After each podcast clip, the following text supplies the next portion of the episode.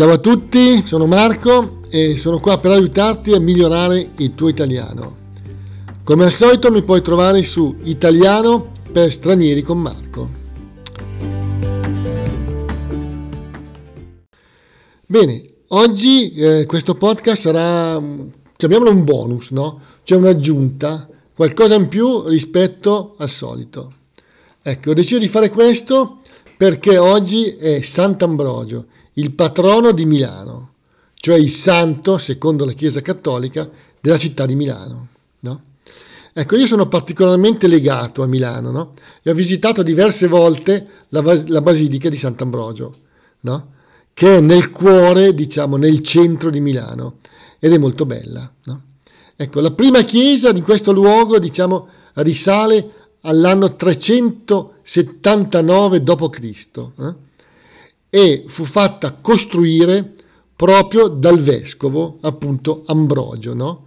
al tempo in cui Milano era la capitale dell'impero romano d'Occidente. Mm? Ecco, Sant'Ambrogio diciamo, è vissuto quindi nel IV secolo d.C. ed è morto nell'anno 397. No? È, è, stato un personaggio, diciamo, un teologo molto molto importante per, per la Chiesa cattolica. Bene, ecco, detto questo, però, oggi racconterò una storia che non c'entra niente no, con questo, non c'entra nulla con questo, ma che riguarda invece un fatto successo a me all'esame di maturità, al liceo. No? Il tutto sarà uh, una scusa, diciamo, no? eh, per usare in pratica quasi tutti i modi e quasi tutti i tempi verbali italiani. Eh? Questo perché saper usare i tempi e i modi verbali, come ho già detto diverse volte, è fondamentale per parlare una lingua. Mm? Dunque, incominciamo.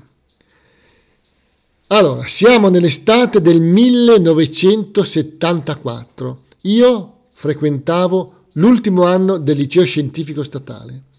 Allora, ma anche oggi, eh, una scuola con molti studenti. Eh? Alla fine del liceo mh, mm, si respira un'aria diversa, no? in quinta ci si sente mh, mm, grandi ci, eh, e si ha più esperienza, no?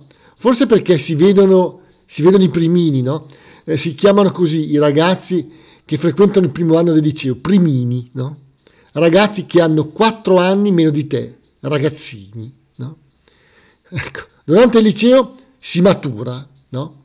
O così dovrebbe essere.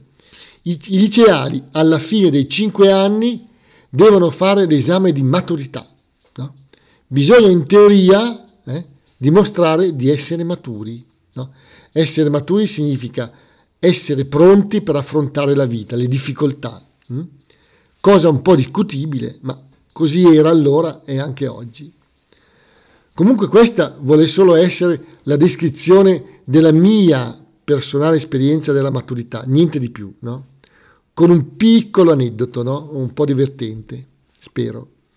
Userò spesso, come detto, diversi tempi verbali. Mm? Ok.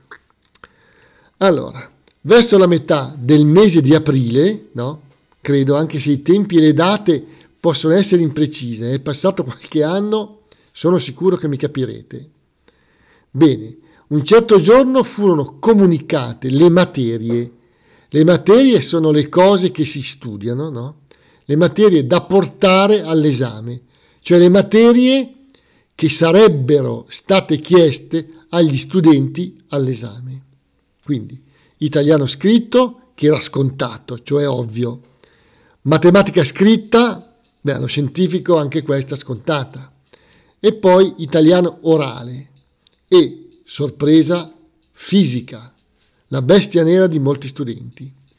In classe c'era fermento, agitazione, perché nessuno voleva portare all'esame fisica. Infatti le cose funzionavano così. Ognuno, hm, in teoria, poteva scegliere le proprie materie da portare all'esame, ma qualcuno doveva portare al colloquio dell'esame orale fisica altrimenti il professore no, avrebbe scelto no, a chi assegnare tale ingrato, cioè che a nessuno piaceva, e che tutti volevano evitare tale ingrato compito. No? Discussioni in classe, assemblee, dibattiti, niente, nessuno voleva portare fisica, anche perché pochi francamente la capivano e la studiavano. Allora ci furono due volontari. Indovinate chi? Io e un mio amico, uno dei primi della classe. Io non ero certamente tra i primi, soprattutto per i miei pessimi voti in latino, che non sopportavo, le mie incertezze in inglese e il mio pessimo rapporto con il professore di ginnastica. Comunque fui abbastanza contento, diciamo, no? Eh, fui abbastanza contento di dover portare, di dover portare fisica no? Eh, all'esame. Mm? Ecco, comunque fui abbastanza contento di dover affrontare la commissione esamina- esaminatrice con la fisica, che mi piaceva. Gli ultimi giorni di scuola furono strani, a dir poco.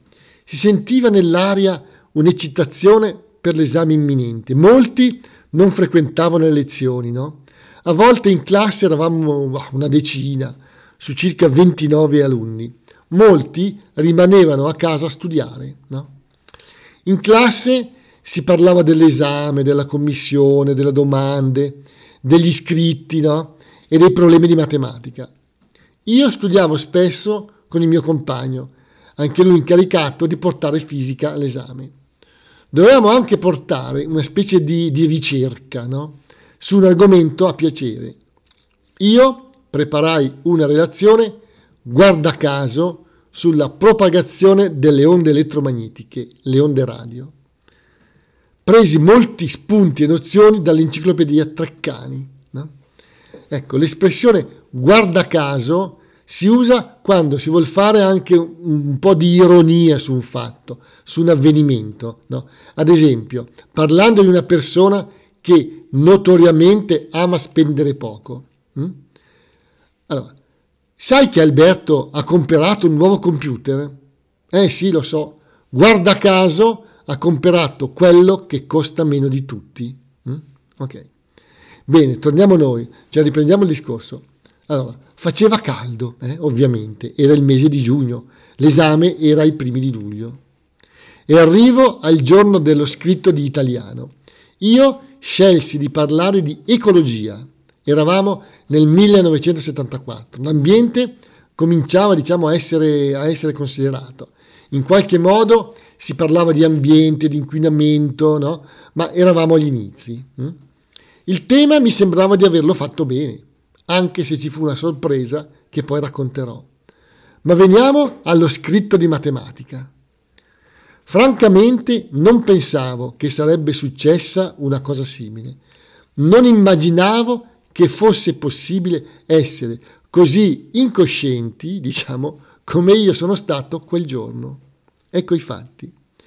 Lo scritto era composto da quattro problemi, no?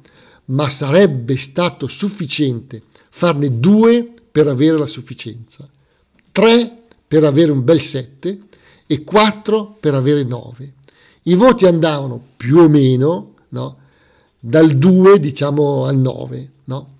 Ma se qualcuno non avesse fatto neppure un problema sarebbe stato probabilmente bocciato. Il tempo assegnato per risolvere i problemi era di 5 ore, dalle 8 del mattino fino alla 1 del pomeriggio. No? Io in matematica me la cavavo discretamente, mi arrangiavo, diciamo così, no? Ecco, arrangiarsi in una cosa significa essere abbastanza bravi a fare quella cosa, o comunque essere in grado di cavarsela in qualche modo. Non significa essere bravissimi. Bene, Dopo quasi tre ore io avevo risolto tre problemi e incominciavo ad affrontare il quarto, un po' complesso a dire il vero, ma ero abbastanza rilassato. Ed ecco il fatto. Dietro di me c'è un mio compagno. Siamo insieme in classe fin dalle scuole elementari. Ci conosciamo da 13 anni. Lui è praticamente un genio in italiano, un artista, un musicista, ma per lui la matematica è oscura lui la considera un'opinione. Mi chiama. Marco, non ci capisco niente. Tu cosa hai fatto? E io ho quasi finito. ma mi spieghi una cosa, non capisco. Come si risolve il primo problema? Io penso, primo problema? Mio compagno non ha ancora risolto il primo problema. Io tento di spiegare al mio compagno qualcosa, ma non è facile. Ci sono alcuni professori che camminano avanti e indietro nell'aula. Parlare è difficile, spiegare a uno che non capisce ancora di più. Lui continua a tampinarmi, mi chiama, cerca spiegazioni. Lo vedo in difficoltà, ma non so cosa fare. Cerco di voltarmi verso di lui, ma i professori mi vedono, mi richiamano. Per qualche minuto ce ne stiamo zitti. Ma poi il mio compagno mi chiama ancora. Marco, non riesco a fare niente, spiegami. Io non gli posso spiegare nulla, è impossibile. La situazione è per lui disperata. Comincio a maturare, a prendere in considerazione una decisione un po' avventata, pericolosa, con dei rischi, ma non vedo alternative. Dunque, noi avevamo, noi avevamo a disposizione due fogli con quattro facciate, no? E quindi in tutto otto facciate per scrivere. Due fogli erano per la brutta copia, no? Per fare le prove, per scrivere le formule, no? E un'altra per la bella copia, quella che sarebbe, che sarebbe poi stata giudicata dagli esaminatori. È quasi mezzogiorno. Io ho già trascritto in bella copia i miei tre problemi risolti. Alcuni, i secchioni, i secchioni sono quelli molto bravi, no? hanno già consegnato la bella copia e se ne sono andati. I professori sono un po' annoiati, qualcuno è uscito dall'aula a fumare una sigaretta, altri parlano tra di loro. Il mio compagno è a dir poco disperato. Mi chiama, ma spiegargli le cose è impossibile, non le capirebbe. Alle 12.15 circa prendo una decisione. Mi ricordo ancora quello che ho fatto. Ho controllato. Mi sono guardato attorno. Nessun professore era vicino a me. Mi sono girato e ho dato al mio compagno la bella copia del mio scritto. Copia, è tutto giusto, ci sono tre problemi, sbrigati e poi ridammi il foglio. Quella volta ho usato l'imperativo. Mio compagno rimane sorpreso, non se lo aspettava. Ha incominciato a scrivere, a copiare i miei problemi in silenzio. La cosa è durata circa 20 minuti, più o meno. Io ero un po' nervoso. Ad un certo punto uno dei professori ha incominciato a camminare ancora tra i banchi. Si è avvicinato a noi. Sudavo freddo. Non avevo sul banco il foglio di Bella. Ma mi è andata bene. Il professore non si è accorto. Mi ha guardato ed è passato oltre. Dopo cinque minuti ho chiesto al mio compagno di ridarmi il foglio, il mio foglio. Lui aveva finito, me lo ha ridato. Cinque minuti prima dell'una abbiamo consegnato il nostro scritto insieme. Bene, conclusione, siamo stati promossi in quinta liceo con un voto simile, 45 su 60. Io ero risultato appena sufficiente nel tema sull'ecologia. Questo perché io, allora come oggi, ero convinto che l'ecologia fosse importante, ma avrebbe dovuto essere affrontata con leggi severe e punizione per i trasgressori, mentre molti erano convinti che fosse più importante sensibilizzare le persone. No? Due impostazioni differenti che suscitarono una discussione tra me e uno dei professori all'esame orale di italiano. La cosa ovviamente non mi favorì nel risultato finale dell'esame. I professori non avevano accettato le mie tesi sull'ecologia. Io all'esame avevo insistito, forse un po' troppo, dicendo che loro non dovevano criticare le mie idee, ma giudicare come le avevo espresse. Vabbè, alla fine intervenne il professore di fisica che incominciò a chiedere spiegazione di certi esperimenti no? e la discussione finì per fortuna. Mio compagno aveva preso una insufficienza in matematica. Ma perché? direte voi. Eh, perché aveva sbagliato a copiare.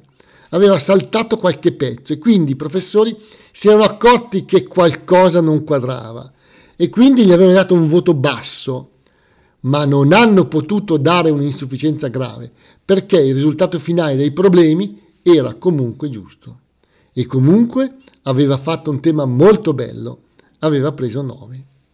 A questo punto, dopo tanti anni, mi chiedo, ho preso la decisione giusta? Cosa avrei dovuto fare? Avrei dovuto lasciare nei pasticci il mio compagno? Cosa sarebbe successo se i professori si fossero accorti di quello che avevo fatto? Eh, probabilmente saremmo stati bocciati tutti e due. Vabbè, ormai è andata, ma lo rifarei? Non lo so. Forse sì, una certa dose di incoscienza mi è rimasta. Bene, finisco qui, eh, ringrazio per l'ascolto e ricordo che mi potete trovare su italiano per stranieri con Marco. Ciao!